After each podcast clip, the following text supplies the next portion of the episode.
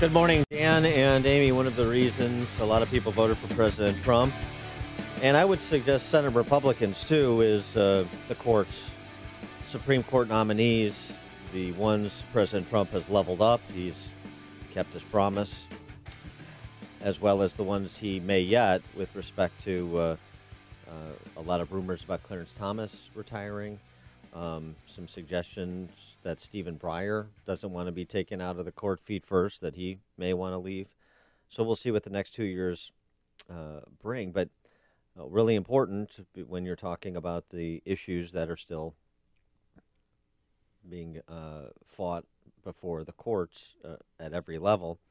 And one of the uh, organizations that's based here in Chicago, but is national in scope, that does a lot of the representation on issues of protecting life, on issues of protecting religious freedom, and there have been many over the last several years from the Obama administration forward, is the Thomas More Society and the founder, or the president and chief counsel, I should say, Tom Brejcha, uh, who joins us now as the Thomas More Society celebrates its 20 year anniversary today.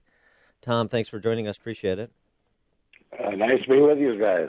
Uh, some of the high-profile cases uh, you've uh, your firm has represented, Thomas More Society has represented in recent past, include the David Daleiden uh, case of uh, the undercover investigation that Daleiden and his colleagues did of Planned Parenthood to expose Planned Parenthood for who they actually are and what they actually do, the sale of ba- baby body parts, that gruesome business. Um, the uh, issues that are on your docket as we see a bit of a change in the political balance of power in D.C.? Well, my gosh, we're we're we're headed up to the Supreme Court in so many ways in so many cases. I we're defending a a, a bill uh, that became law in Iowa that uh, protects uh, unborn babies uh, as soon as they have a heartbeat. Um, the Daleiden cases you mentioned, my goodness, uh, you know, what he did uh, really was what journalists have done over the course of so many years of American history, you know, undercover, uh, going back to the uh, the meatpacking uh, muckrakers and uh, so forth. That'll that's already been at the doorstep of the Supreme Court once. It's it'll be back uh, very soon, I, I'm sure, and. Um, uh, these are issues related to abortion, religious liberty, the Hobby Lobby uh, cases. Uh, uh, what's going on in the Supreme Court is all too relevant to the kind of work that we do. You're right, right on point. What has uh, the Trump administration meant to these issues, and not uh, what they've done through the courts, but what they've done through executive action with respect to Obamacare mandates and the like in advance of these issues that you represent?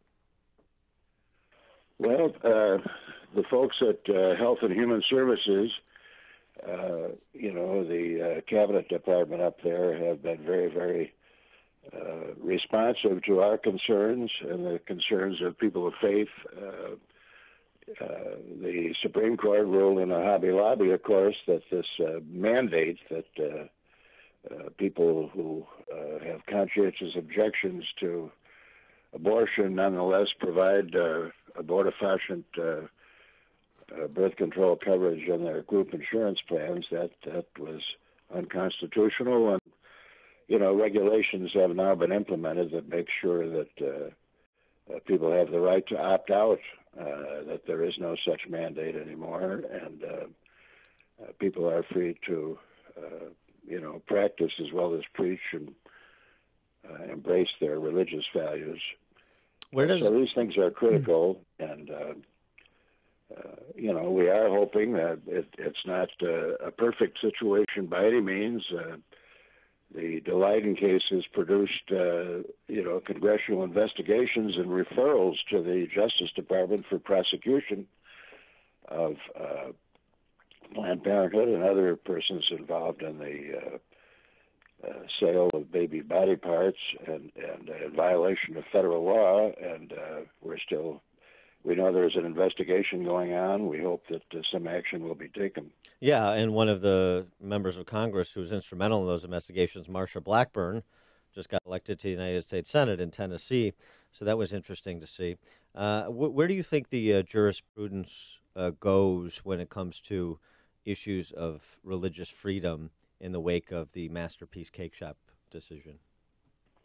Well, the Masterpiece uh, Cake decision was not uh, as complete a victory as some people would believe. You know, the the case turned on the evidence of hostility toward religious uh, values on the part of the uh, uh, administrative and uh, judicial officials in Colorado, and the question is open as to uh, if a case arises where there is not that evidence of actual hostility, you know, people uh, still have the right to decline services that uh, they feel are against their religious values.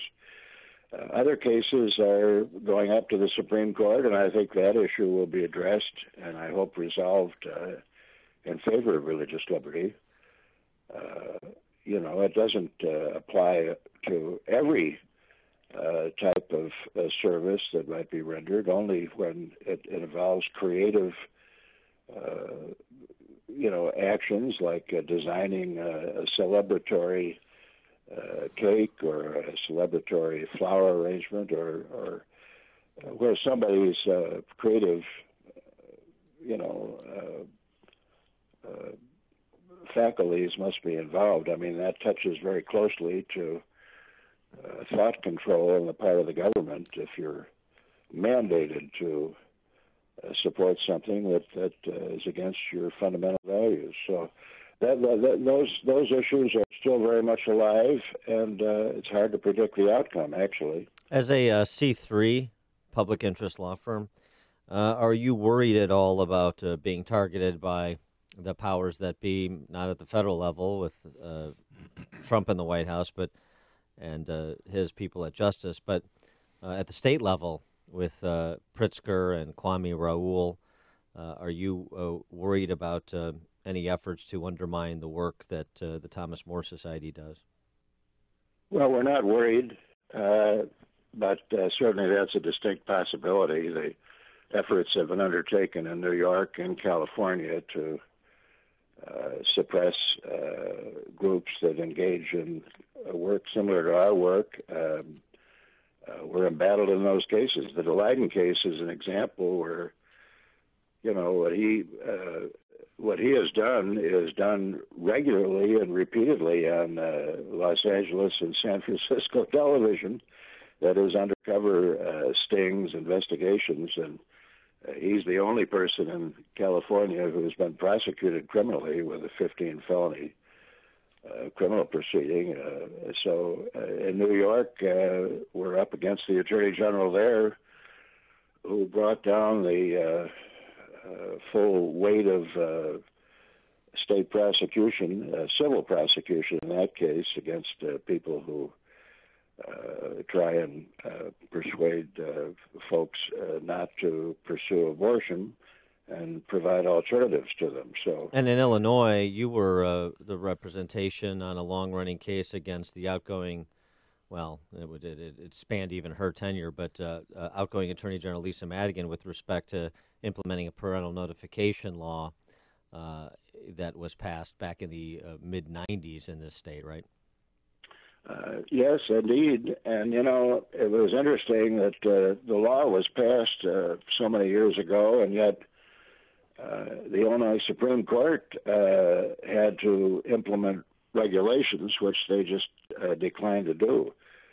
Finally, we persuaded them to implement those regulations, and and then the Attorney General, of course, still said the law was unconstitutional. So we had another three or four or five year battle to get parental notice established. I, there'll probably be an effort now to turn back that reform contrary to uh, any concept of family values. Uh, so we expect to be embattled, uh, no question about it. He is Tom. Br- that's why we're in business. Yeah, exactly. He and we're thankful that you are in business. He is Tom Brejcha, the president and chief counsel for the Thomas More Society, located here in Chicago. But as you heard, often before the Supreme Court, uh, tackling issues uh, in defense of life and religious freedom across the country. Tom, thanks so much for joining us. Appreciate it. Indeed. Thanks a million, Dan. And he joined us on the turnkey.pro answer line.